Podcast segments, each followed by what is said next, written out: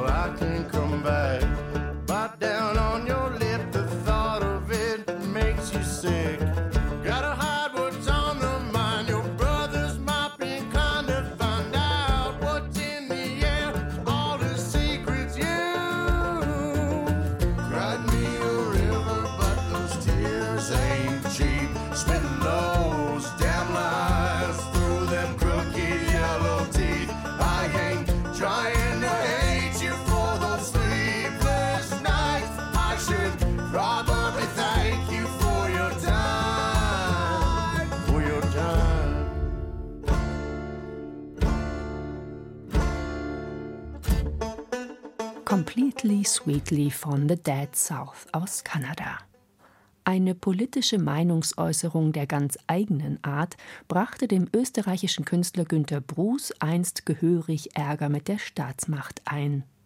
Bruß hatte 1968 in einem Hörsaal der Wiener Universität das Pult bestiegen und uriniert und defekiert, während er gleichzeitig die Bundeshymne sang. Wegen Herabwürdigung der österreichischen Staatssymbole wurde er zu sechs Monaten verschärftem Arrest verurteilt. Keine 30 Jahre später erhielt der Künstler den großen österreichischen Staatspreis für bildende Kunst für sein Lebenswerk und war damit vollständig rehabilitiert. Neben seinen politischen Überzeugungen ging es Günter Bruß vor allem darum, die Grenzen des klassischen Tafelbilds aufzubrechen. Er machte sich selbst zum lebenden Bild, seinen Körper zur Leinwand, Rasierklingen und Blut ersetzten Pinsel und Farbe. Anders als andere Mitstreiter des Wiener Aktionismus, wie etwa die bereits verstorbenen Hermann Nitsch oder Otto Mühl, kehrte Bruß in späteren Jahren wieder zur Zeichenkunst zurück. Eine große Einzelausstellung im Kunsthaus Bregenz zeichnet diesen Weg jetzt nach. Wenige Tage vor der Eröffnung am kommenden Freitag ist Günter Bruß nun im Alter von 85 Jahren in Graz verstorben. Ein Nachruf von Joanna Ortmann. Was für ein seltsames Wesen, das da 1965 durch Wien spazierte. Ein junger Mann im Anzug, komplett angemalt wie ein lebendes Bild. Haare, Gesicht, Hose, alles weiß.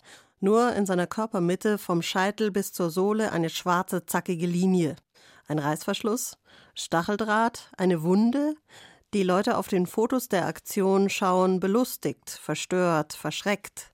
Am witzigsten ist ein Bild, auf dem das Kunstgespenst Günter Bruß direkt neben einem Polizisten herläuft, der seinerseits versucht, Haltung zu bewahren. Bruce erinnert sich aber, dass er dann doch ein Bußgeld zahlen musste. Der Polizist hat das gewertet als Störung der öffentlichen Ordnung. Es musste offensichtlich von der Polizei her was gemacht werden, weil ohne vorverurteilt zu werden, ging es in Wien damals nicht. Es muss dieses von Grund auf autoritäre Klima der Zeit gewesen sein, das den zunächst eher unauffälligen, ja sogar schüchternen Wiener Kunststudenten dazu brachte, die Grenzen der Malerei, mit der er an der Akademie begonnen hatte, immer weiter auszuloten. Bruce begann zunächst, seinen Körper zur Skulptur zu machen, in vielen Varianten. Dann konzentrierte er sich auf alle möglichen Körperfunktionen und Ausscheidungen. 1968, auch an der Wiener Uni protestierten die Studenten gegen das System, ließ er sich zu einer Aktion hinreißen, deren Konsequenzen er nicht vorhersah. Ich habe dann aufs Rednerpult, bin hinaufgeklettert, habe uriniert, verkehrt umgedreht, habe defiziert und äh, dabei die Bundeshymne gesungen. Das war der Fall, der dann zum Skandal wurde. Mehr eine politische als eine künstlerische Aktion, sagt Bruce.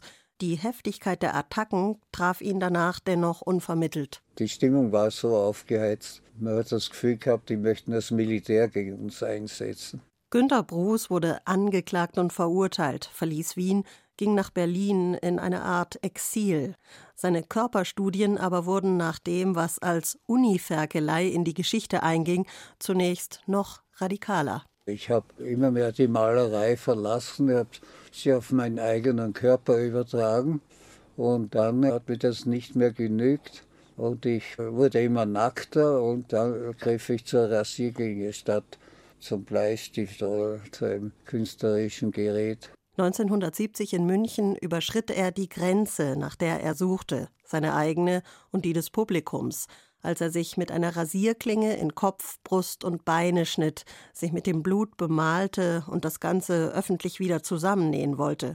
Habe ich auch gemacht, sagte er fast lapidar, aber danach war Schluss mit der Aktionskunst. Ich habe gedacht, ich will meiner Tochter keinen verstümmelten Vater hinterlassen. Und er selbst konnte nach einer Zeit der Krise wieder ganz normal zeichnen, auf dem Papier und dazu schreiben. Der Übergang zu seinem späteren grafisch-schriftstellerischen Werk, das kaum weniger radikal ist als seine Aktionen, das nur eine andere Form gefunden hat. Seine Unruhe nach dem Sturm, so bezeichnet er seine Bilder der letzten 40 Jahre. Seine Themen sind die gleichen geblieben.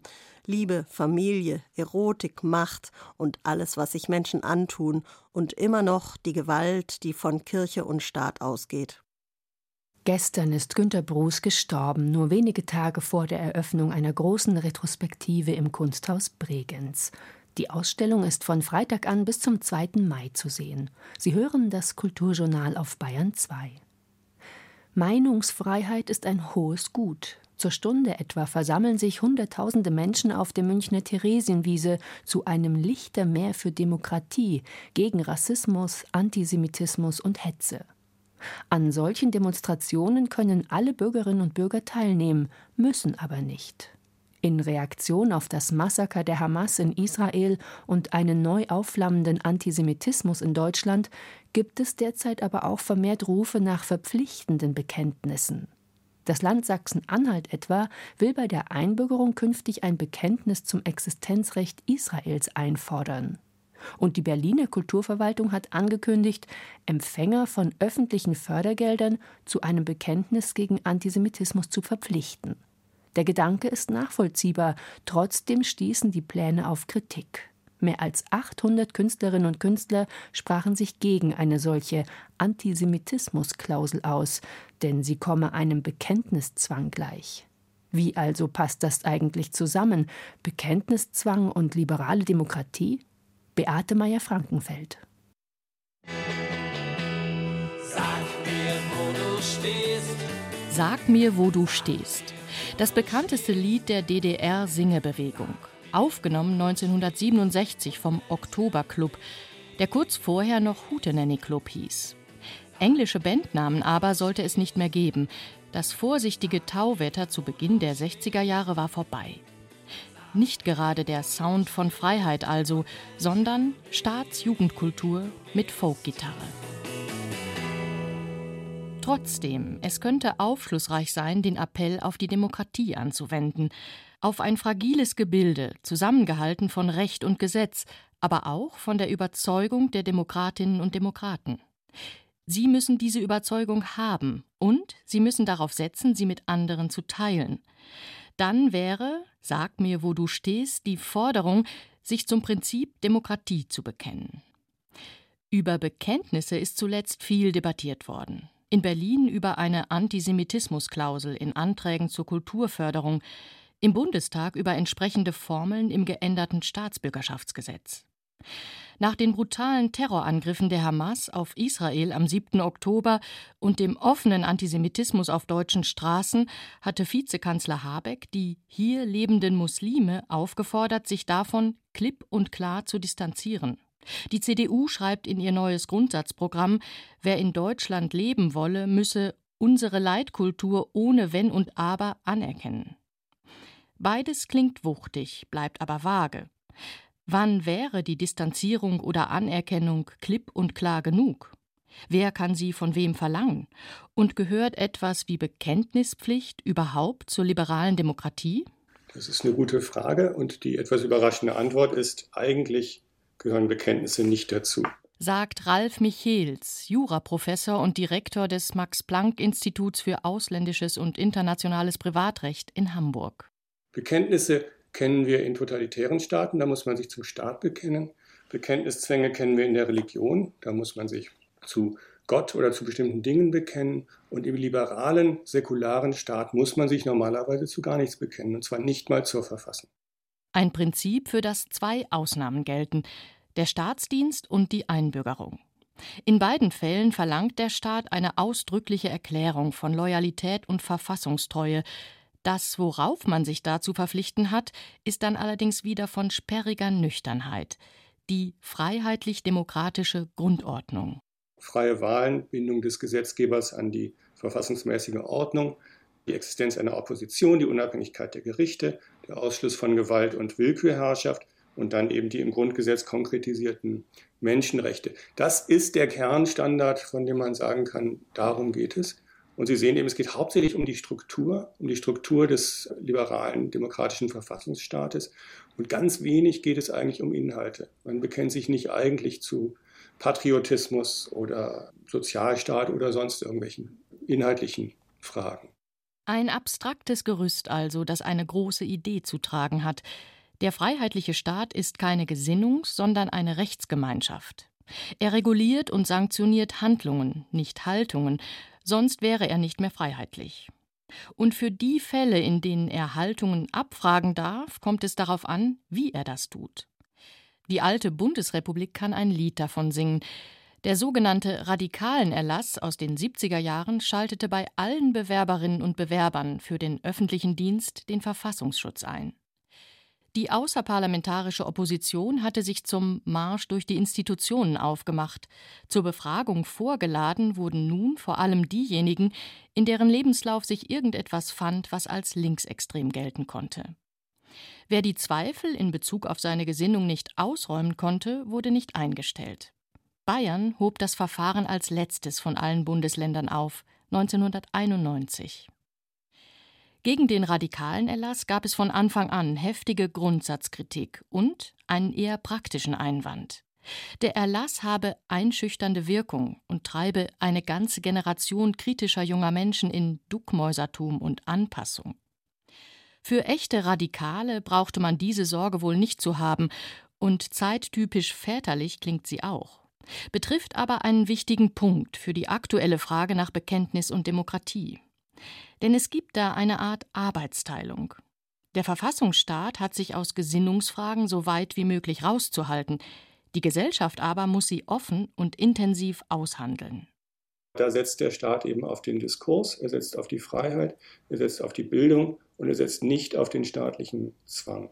Sonst wäre er nämlich selber nicht mehr freiheitlich, sondern er beruht gewissermaßen darauf, dass die Menschen im Diskurs selbst anerkennen, dass sie in dieser Form der Verfassungsordnung leben wollen. Sagt Jurist Ralf Michels.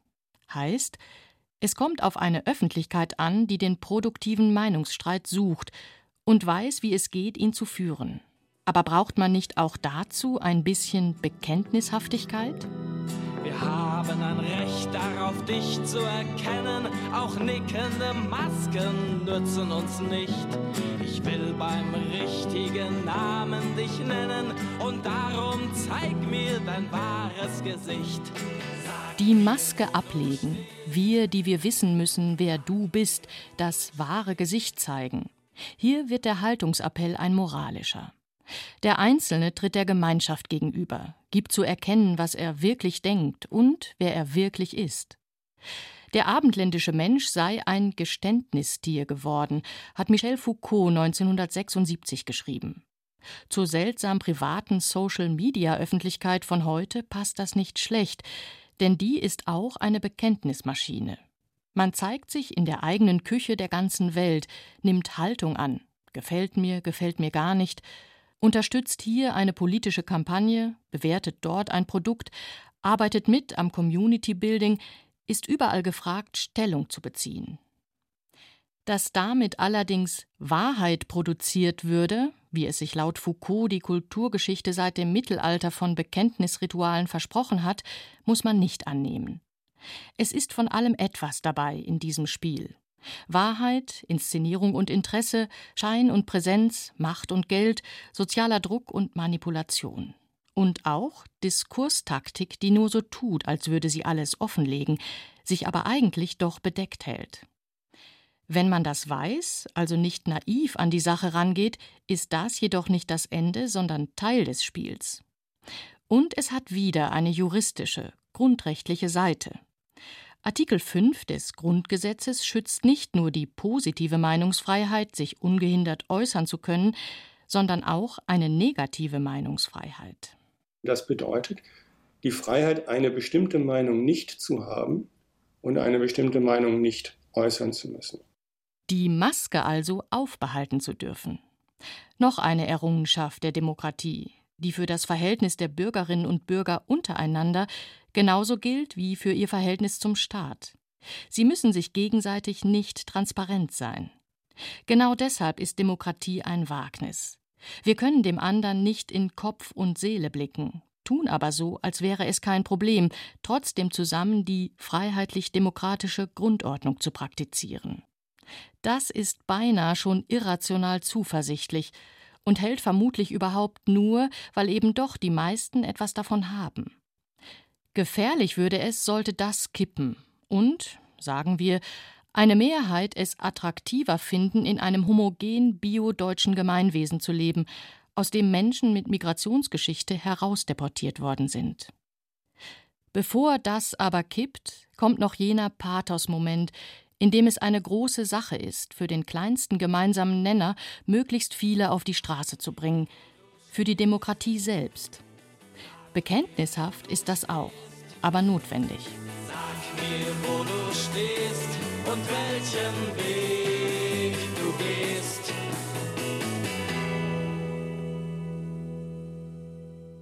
Beate Meyer-Frankenfeld über negative Meinungsfreiheit in Zeiten des eh schon gläsernen Menschen. Sie hören Bayern 2 und Yours to Keep, ein Titel vom neuen Album der kanadischen Band The Dead South. Mm-hmm. Walking tipsy, briskly from the scene of the crash. It felt to get a high you stood, it would not last. You broke a few hearts, a couple promises too. Left arm, left leg, your eye sockets blew up. Will the throbbing in your head ever stop? The taste of blood in case of mud, it aches on the top. You'll take a seven and a seven once more. Take it down, wait the town and break on the floor. You won't make it, take it, you cannot sleep. Day to day, it shakes you. They struck you deep. You're a blatant stranger, changer until you're deceased. This is yours now, your pain to keep. Grab a cutlass, a rope, and a frame from that shrine. Don't forget the angel sent from Lord Divine. Able man won't come, so it's just me and you. We need to show them why they're out. They only knew table any thought, because it's time to shine. Any disappointment, come and meet me this time. In the wrong, please just take in that view. Can't fail your sisters and your mothers too. You won't make it, take it, you cannot sleep. Living day to day, it shakes you. They struck you deep. You're a blatant stranger, changer into your Yours to Keep von The Dead South, der tote Süden. Nach Tod und Süden sieht auch das Albumcover aus. Es ist ganz in Schwarz-Weiß gehalten und zeigt eine Straße, links und rechts gesäumt von saloonartigen Häusern mit Rissen in der Wand. Aus der Kirche am Ende der Straße schlängelt sich ein schwarzer Bach heraus, der einen Sarg fortspült. Eine konkrete Botschaft lässt sich aus diesem Bild nicht herauslesen, wohl aber eine Stimmung. Dunkel, gruselig, mit einer guten Portion Rebellion. So ganz kirchenfreundlich ist das Setting ja nicht. Mit Plattencovern hat einst auch der amerikanische Künstler und Aktivist Shepard Ferry angefangen. Heute ist der 53-Jährige einer der wichtigsten Vertreter der Street Art. Shepard Ferry ist ein Künstler mit Mission. Er will aufrütteln und den Kampfgeist gegen Korruption, Machtmissbrauch und Umweltverschmutzung wecken. Berühmt wurde Ferry 2008 mit einem Wahlkampfplakat für Barack Obama. Doch seine zeit- und konsumkritischen Wandbilder, sogenannte Murals, finden sich auf der ganzen Welt. Da steht beispielsweise ein händchenhaltendes Paar vor einer Stadt und blickt in den Sonnenuntergang. Doch die Skyline wird von rauchenden Fabrikschloten dominiert. Besagter sterbensschöner Sonnenuntergang ist Teil eines über 100 Meter langen Wandbilds, das Shepard Ferry vor zwei Jahren am Mittleren Ring in München verwirklicht hat. Das A Museum of Contemporary Art an der Schellingstraße zeigte zeitgleich die erste Einzelausstellung des Künstlers in Deutschland. Ich hatte Gelegenheit, mit Shepard Ferry über seine Kunst zu sprechen. Eine Kunst mit klaren Botschaften, die die Menschen zum Nachdenken und ins Handeln bringen will. Zum Einstieg fragte ich den Künstler nach seiner Politisierung und der Rolle, die der öffentliche Raum für ihn spielt.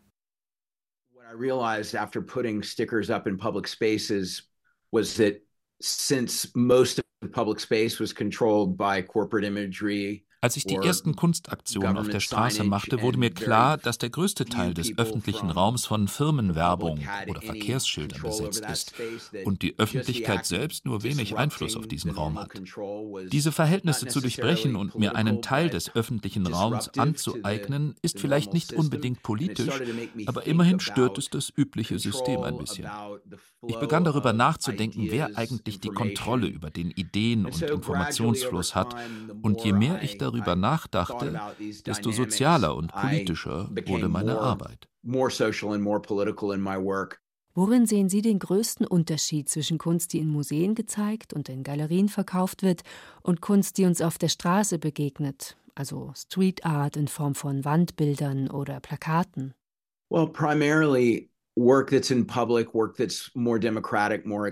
Öffentliche Arbeiten sind demokratischer und zugänglicher für alle. Es geht um ein Gespräch mit der breiten Öffentlichkeit und zwar mit der gesamten Gemeinschaft, während Arbeiten, die in Galerien oder Museen gezeigt werden, in der Regel nur Menschen ansprechen, die einen etwas elitären Hintergrund oder zumindest einen gewissen Zugang zu Kultur haben.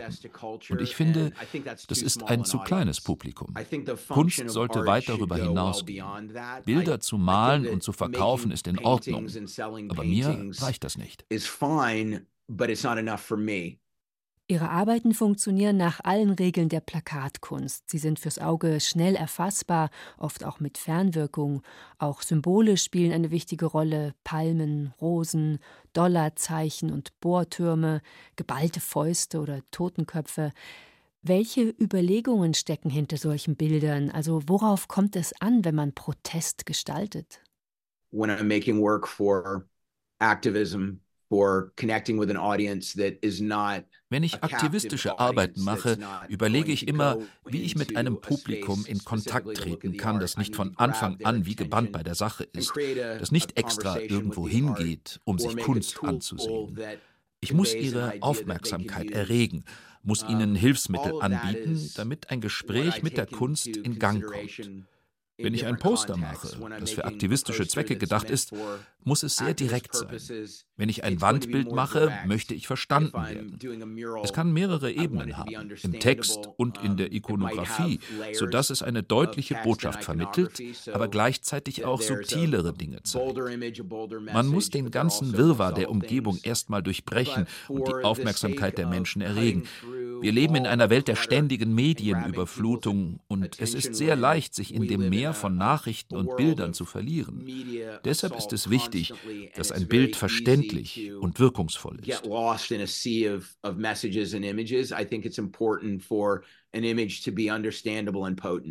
Sie haben es gerade schon gesagt, wir leben in einer Zeit der Bilderfluten. Warum ist es trotzdem immer noch sinnvoll und auch wichtig, ein Bild oder ein Symbol zu haben, wenn man gegen oder für etwas protestieren will? Because I still think that images and text can crystallize an idea in a way that's ich glaube fest daran, dass Bilder und Texte eine Idee kristallisieren können, sodass sich die Menschen damit identifizieren und sie teilen können. Das kann helfen, um eine kritische Masse für eine Bewegung zu erreichen.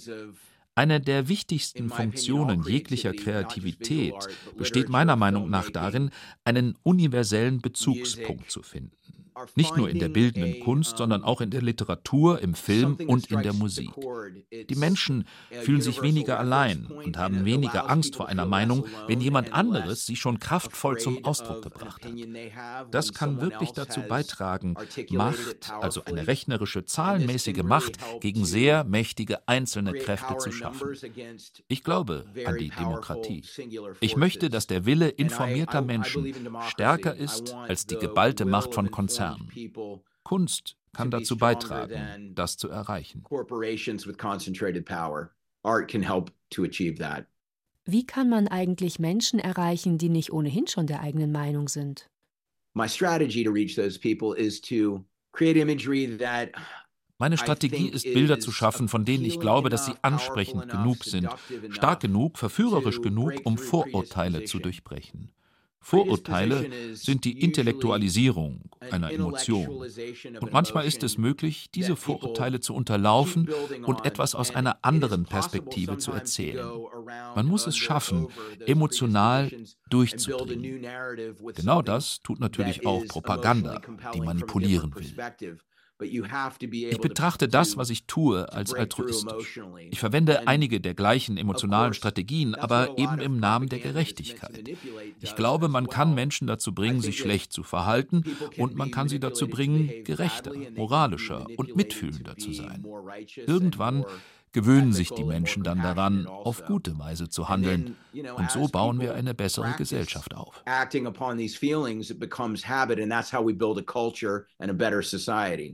Wenn man ihre Arbeiten analysiert, fällt auf, dass sie oft gegen etwas protestieren, also dass sie das zeigen, was schlecht ist.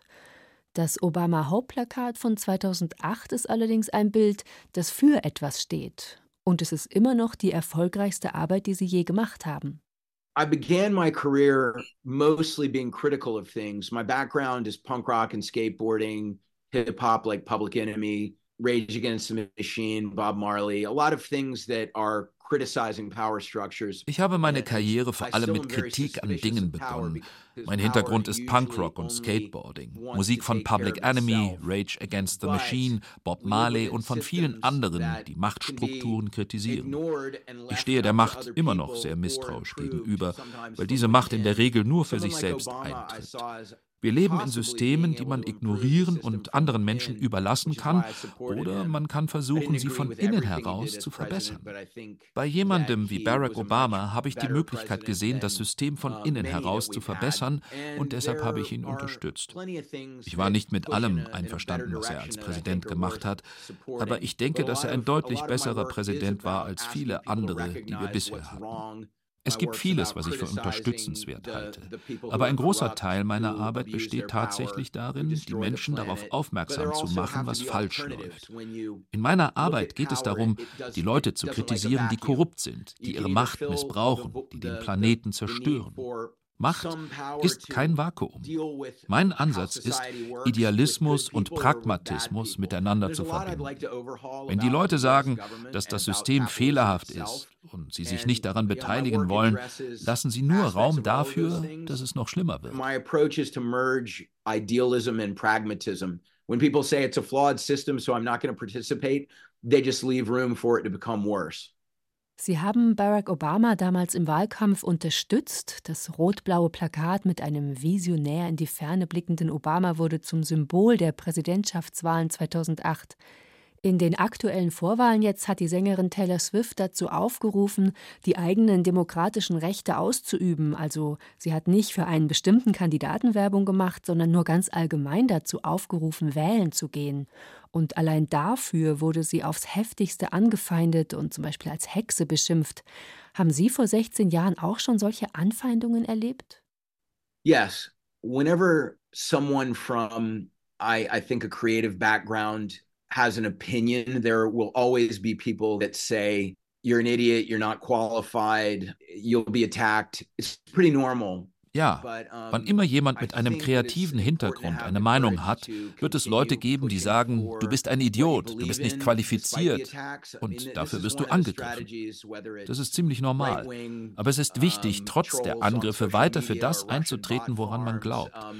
Das ist ja eine der Strategien der Rechten, der Trolle in den sozialen Medien oder der russischen Botfarmen.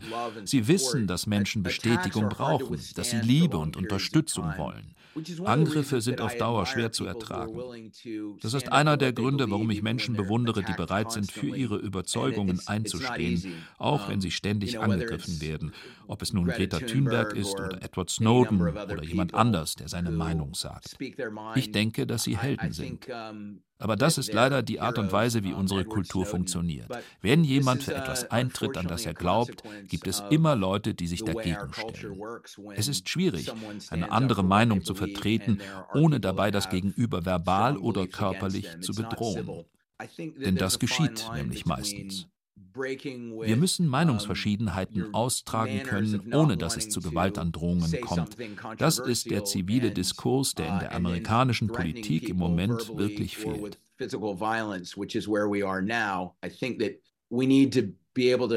disagree without it turning into threats of violence and that's the nature of civil discourse that really is absent from American politics right now. Würden Sie sagen, dass sich der allgemeine Ton im Land nochmal verändert hat? Yeah, I think that especially people in the Republican Party and on the right wing have emulated Trump Vor allem die Republikaner und die Leute vom rechten Flügel eifern Trump nach. Trump hat mit allen Traditionen gebrochen und greift stattdessen auf das Drehbuch von Diktatoren und Autokraten der Vergangenheit zurück. Das ist eine sehr große Abweichung von dem, was in der amerikanischen Politik üblich ist. Und sein Publikum folgt seinem Beispiel. Auch bei den Linken gibt es eine wirklich wütende Rhetorik und viele Drohungen. Menschen und Veranstaltungen werden gecancelt, was meiner Meinung nach kontraproduktiv ist. Meine Ansichten sind ziemlich weit links, aber ich verstehe auch, dass Fortschritt ein langsamer Prozess ist und Verhandlungen und Diplomatie erfordert. Ich werde manchmal angegriffen, weil ich nicht revolutionär genug bin. Aber ich arbeite seit langem in diesem Geschäft und habe gesehen, was funktioniert und was nicht. Geschrei, Selbstdarstellung und das Ausgrenzen von Leuten der eigenen Gruppe, mit denen man nicht einverstanden ist, bringt nichts. Ich sehe das mehr im rechten Lager, aber es passiert auch ein bisschen auf der linken Seite. Und das ist frustrierend. Und trotzdem glauben Sie immer noch an politische Kunst und dass sie wirklich etwas bewirken kann, oder? Absolutely. Auf jeden Fall. Ich würde meine Arbeit nicht machen, wenn ich nicht wüsste, dass ich etwas bewegen kann. Ich glaube immer daran, dass Probleme gelöst werden können. Sonst würde ich nicht tun, was ich tue. Vielen Dank für das Gespräch, Shepard Ferry. Yeah, my pleasure, Julie. Thanks for having me. Shepard Ferry über die Macht der Bilder. Sein großes Münchner Mural befindet sich an der Heckensteller Straße in Sendling, direkt am Mittleren Ring.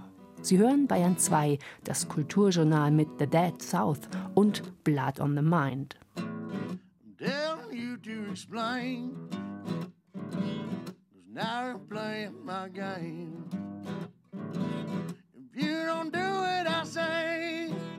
I'm gonna throw you in the river someday.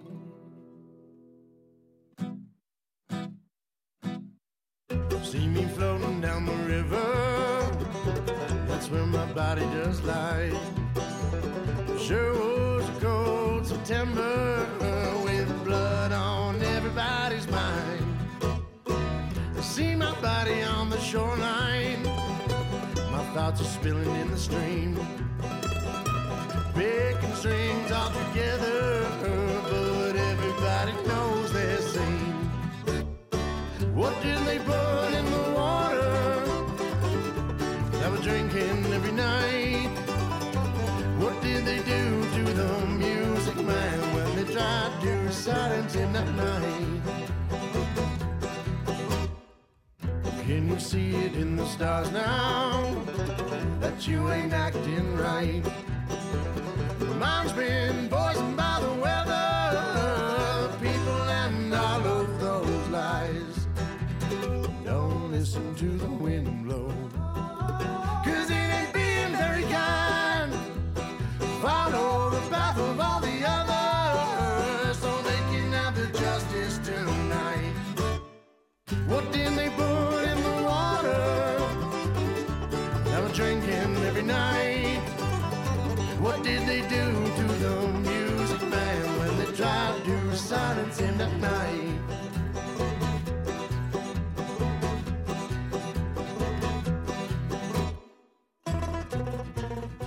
The Dead South mit Blood on the Mind. Am 13. Juni sind The Dead South übrigens live im Münchner Zenit zu erleben. Ein Porträt wird nicht in der Kamera aufgenommen, sondern von den beiden umliegenden Seiten.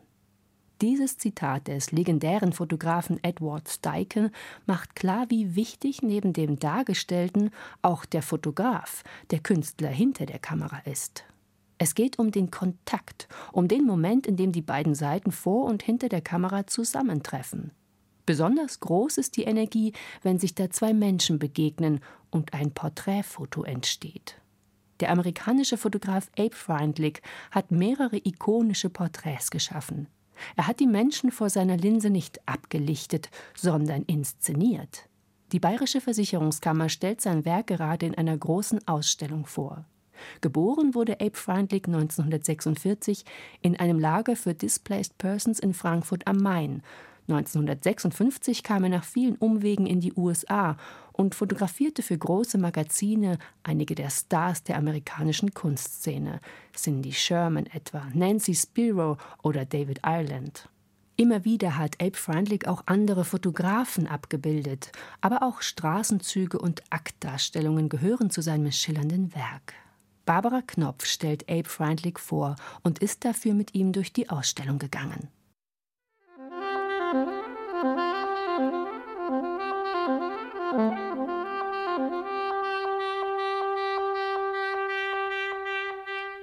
Gut, das Foto ist knallig, zitronig, ikonisch. Von 1996. Der Schauspieler Jack Lemmon hält sich zwei Zitronen vor die Augen. Eine Anspielung auf eine weit zurückliegende Filmrolle aus den 50ern, als Lemmon einen Kapitän spielte, der mit dem Fernrohr hübsche Damen auf einem anderen Boot ausspähte. Jack Lemmon und die Lemons. Ein visuelles Wortspiel. Es stieß auf zitronenhelle Begeisterung. Noch nie in Lemons über 50-jähriger Schauspielkarriere sei jemand auf so eine Idee gekommen. So erzählt es der Fotograf Abe Freundlich. And he turns to me and he says, "You know, I've been an actor now for 55 years.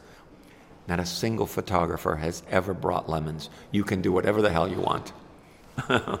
Dieses ikonische Foto von Jack Lemmon ist nicht unbedingt ein Porträt. Es ist eine Idee, ein Konzept, ein Witz. I always see the edges of a photograph as a proscenium.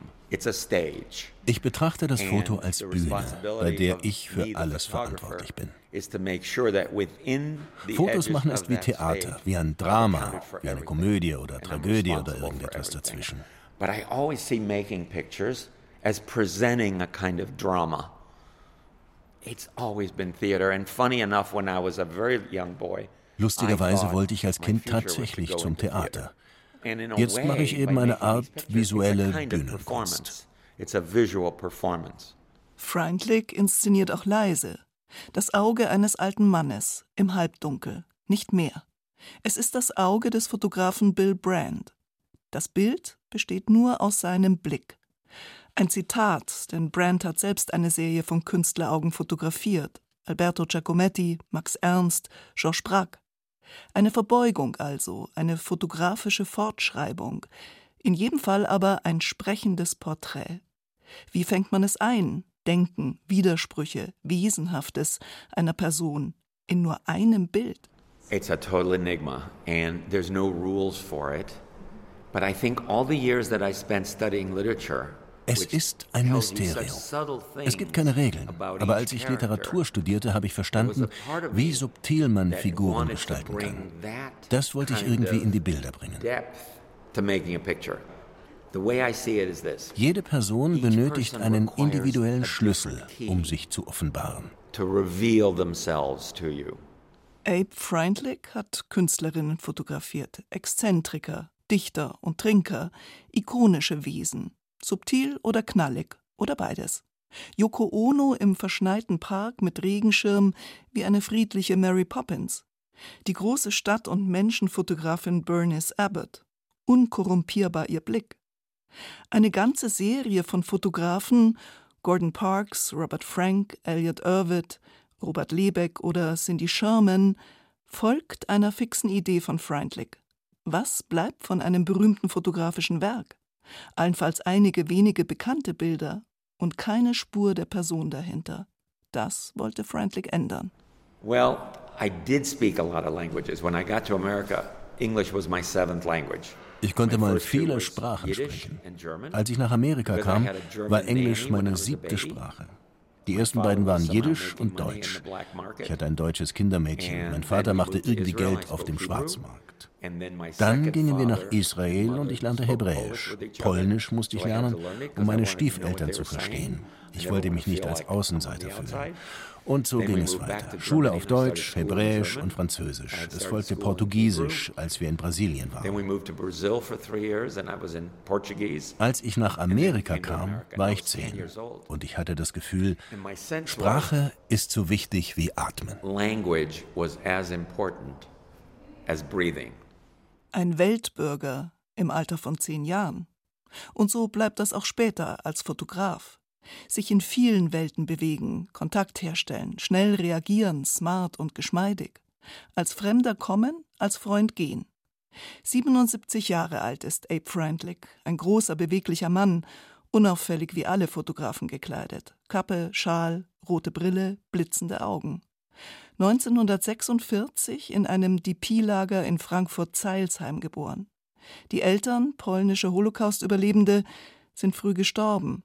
Der Stiefvater konnte ihn nicht allein erziehen, gab den jungen Abraham Samuel in die Obhut seiner Schwester, KZ-Überlebende auch sie, und deren Mann, den Freundlichs. So kam Abe Freundlich zu seinem Nachnamen, dem er überaus gerecht wird. Einer seiner Fotobände ist seinen fünf Eltern gewidmet.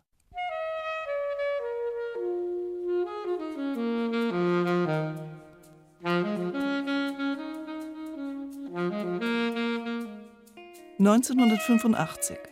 Der Magazinjournalismus ist auf einem Höhepunkt. Hochglanzfotos, große Geschichten und der Traum eines deutschen Redakteurs oder Art Directors, eine Geschichte über Charles Bukowski, wie er deutsch ausgesprochen wird. Genialer Dichter, schwerer Trinker, Rebell, Haudegen, Raubein, ein Monstre sacré, ein heiliges Monster. Abe Freundlich hatte Zugang durch einen Freund. Here's the number. Da hast du die Nummer von Bukowski. Ich rief an. Er sagte, komm vorbei. Ich arbeitete damals ohne Assistenz. Wir verbrachten zweieinhalb Tage. Er war ein starker Trinker. Ich versuchte mitzuhalten. Die Fotos jedenfalls fand ich richtig gut. keep up with him and we had some nice meals and I got a little drunk but I made what I thought were good pictures. Freundlich schickt die Fotos nach Frankfurt keine Antwort. Aber der Art Director des FAZ-Magazins, Hans-Georg Pospischil, fliegt mit der Concorde nach New York. Treffen im Algonquin Hotel. And he has my little envelope with pictures. And he comes down the stairs and he takes these and he throws them on the ground in front of me and he says, Scheiße. Er warf mir den Umschlag mit den Abzügen vor die Füße und sagte, in der Frankfurter Allgemeinen Zeitung wolle man nicht einfach nur Bilder als Information. Wir wollen keinen 64-Jährigen im Garten oder vor der Schreibmaschine sitzen sehen. Wir wollen den Mythos. Ich fragte, und wie mache ich das? Dein Problem. We want you to go and bring back the mythos that surrounds that person. And I look at him and I go, how can I do this? He says, that's your problem. Die größte Hürde war, Bukowski zu überzeugen, sich nochmal fotografieren zu lassen. Ich habe also Bukowski angerufen. Schließlich waren wir sowas wie Gefährten. Beide in Deutschland geboren, jung nach Amerika gekommen. Wir hatten zusammen gebechert. Ich sagte ihm, Henk, wenn ich diese Fotos nicht machen kann, werde ich nichts mehr zu essen haben und kein Dach mehr überm Kopf. Das ist dann allein deine Schuld. Ob du willst oder nicht, ich komme. I'm never going to have a roof over my head and it's all going to be your fault. So whether you like it or not, I'm coming. And he goes, okay, kid. Und nun machte Freundlich alles anders. Mehr künstliches Licht, mehr Theatralik, mehr Drama. Trotzdem wirkt Bukowski nicht wüst auf einem dieser Fotos, eher beherrscht. Das Haar streng zurückgekämmt, dunkle Sonnenbrille, nur das Gesicht eine vernarbte Wüste. Vor dem Mund eine große Lupe, zwischen den Lippen ein brennender Zigarillo. Dort liegt der sprichwörtliche Brennpunkt des Fotos. Nicht auf der aufglimmenden Glut, sondern der fast schon herabfallenden Asche. Der Vulkan, der Dichter, der Trinker, das Leben, dort zwischen den Lippen brennt es ab, ein bisschen hält es sich noch. Die Doppelbödigkeit erkennt man erst bei längerem Schauen. Diese zweiten Aufnahmen mit Charles Bukowski änderten Abe Freundlichs Leben. Ab jetzt arbeitet er für alle. Das FAZ-Magazin, bis es 1999 eingestellt wurde, für Life, New York Times Magazine, Vanity Fair und viele andere Magazine in den USA und Europa. Die Kamera zeichnet diesen ewigen Kreuzungspunkt zwischen Zeit und Raum auf. Und wer weiß, vielleicht sogar einen Vorgeschmack auf weitere Dimensionen, die wir erst viel später in aller Ruhe zaghaft zu deuten und verständlich zu machen versuchen.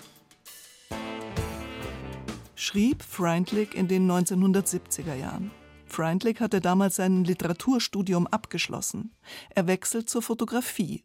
Durch seinen Mentor Minor White, einen in den USA einflussreichen Fotografen und Lehrer, erkennt er die spirituelle und poetische Dimension der Fotografie.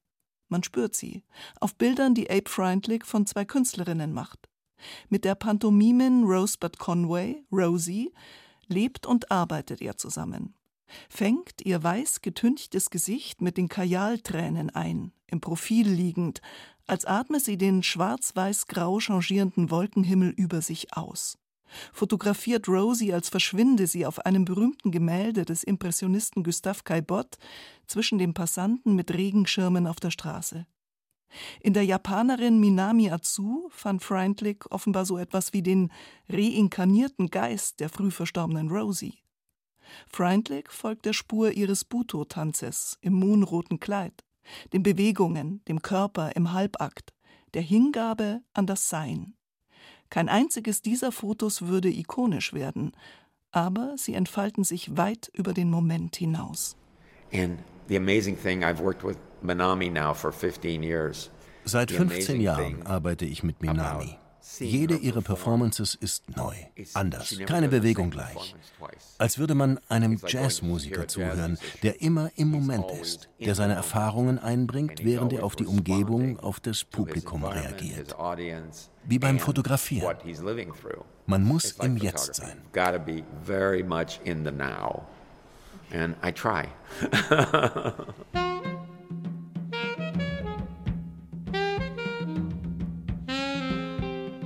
Nur der Moment, das Jetzt in der Fotografie, ist immer gleich Vergangenheit. Oh, we didn't speak about Ilse Bing. So we're here till six tonight. I'm so sorry I didn't have a cognac or something. Don't worry, I'm not a big cognac drinker in the middle of the day anyway. Um, let's go to Ilsa and then we'll stop. Wir suchen das Bild, das Abe Freundlich von Ilse Bing gemacht hat und schleppen die Klappstühle mit, um uns zwischendurch hinzusetzen. Unser Rundgang dauert schon eine Weile. Ilse is there. Where's Ilse Bing? oh, there she is. So Ilse was somebody we photographed for FAZ in 1986, and I had it in my mind that this famous picture I wanted to redo. Die Fotografin Ilse Bing experimentierte wie Florence Henry, Germaine Krull oder andere avantgardistische Fotografinnen der 1930er Jahre mit den Möglichkeiten des Mediums. Ihr berühmtestes Bild ist ein Selbstporträt aus dem Jahr 1931. Es zeigt sie zweifach. Frontal schaut sie in die Kamera und zugleich ist sie im Profil zu sehen, im Spiegel. Ohne Photoshop, ohne digitale Mittel. Freundlich, der historiophile Spurenleser, wollte 1986, über ein halbes Jahrhundert später, dieses Foto in Farbe nachstellen. Und die 87-jährige Ilse Bing, ein wenig Diva mit Hündchen, überraschte ihn damit, dass sie den Armschmuck, den sie auf dem Originalfoto trug, herausgekramt hatte. And she looks at me and she says, "You know, I have a little surprise for you. I still have this button here that's in the picture. I still have this. That silver button that's on her arm. She still had it. And she gets it out and we start doing it. Ilse Bing, die Königin der Leica, war 1930 nach Paris gegangen, wurde als Jüdin in Frankreich interniert, konnte später mit ihrem Mann in die USA emigrieren und geriet in Vergessenheit. Freundlich hat nicht nur das Foto nachgestellt, er hat die alte Dame in die Kamera blicken lassen und im Spiegel sah man ihr junges Gesicht. Vergangenheit und Gegenwart in einem. And so we became really good friends and for many years I uh, I did printing for her from her negatives. Wir wurden gute Freunde und ein paar Jahre lang durfte ich von Ilses Negativen Abzüge machen. Dabei fühlt man sich, als wäre man direkt in der Szenerie, in einer Bar von 1931. Man sieht mit ihren Augen. Nicht vielen Fotografen ist so eine Zeitreise vergönnt.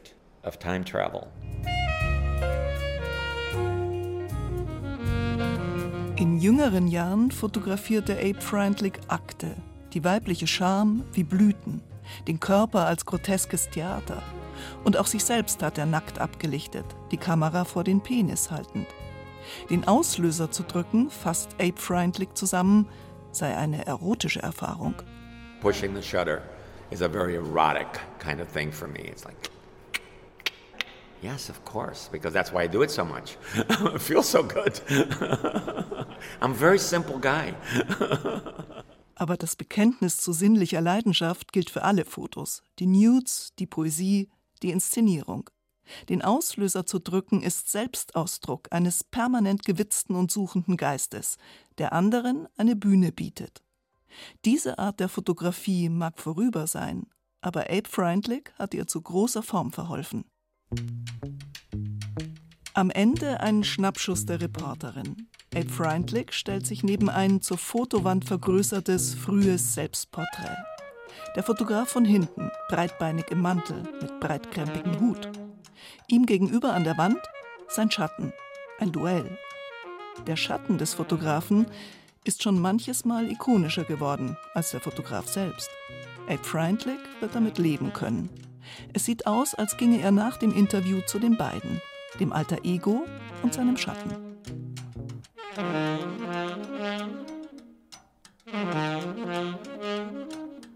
Barbara Knopf mit einem Porträt des amerikanischen Fotokünstlers Abe Freundlich. Die Ausstellung Chamäleon im Kunstfoyer der Bayerischen Versicherungskammer in München ist noch bis 1. April zu sehen. Damit geht das Kulturjournal für heute zu Ende. Julie Metzdorf verabschiedet sich im Namen des Teams. Die Sendung finden Sie zum Nachhören im BR Podcast Center.